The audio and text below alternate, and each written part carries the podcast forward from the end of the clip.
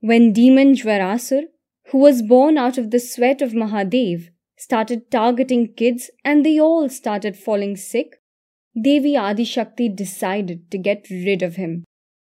Mahadev advised Devi Adishakti that Jvarasur's existence is essential for the balance of the universe.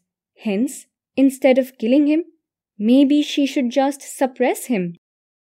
Following the advice of Bhagwaan Shankar, Devi Adishakti appeared in the form of Mata Sheetala and controlled Jvarasur by making him her ride in the form of a donkey. Every year on the day of Sheetala Ashtami, mothers worship the healing goddess in order to protect their children from various diseases.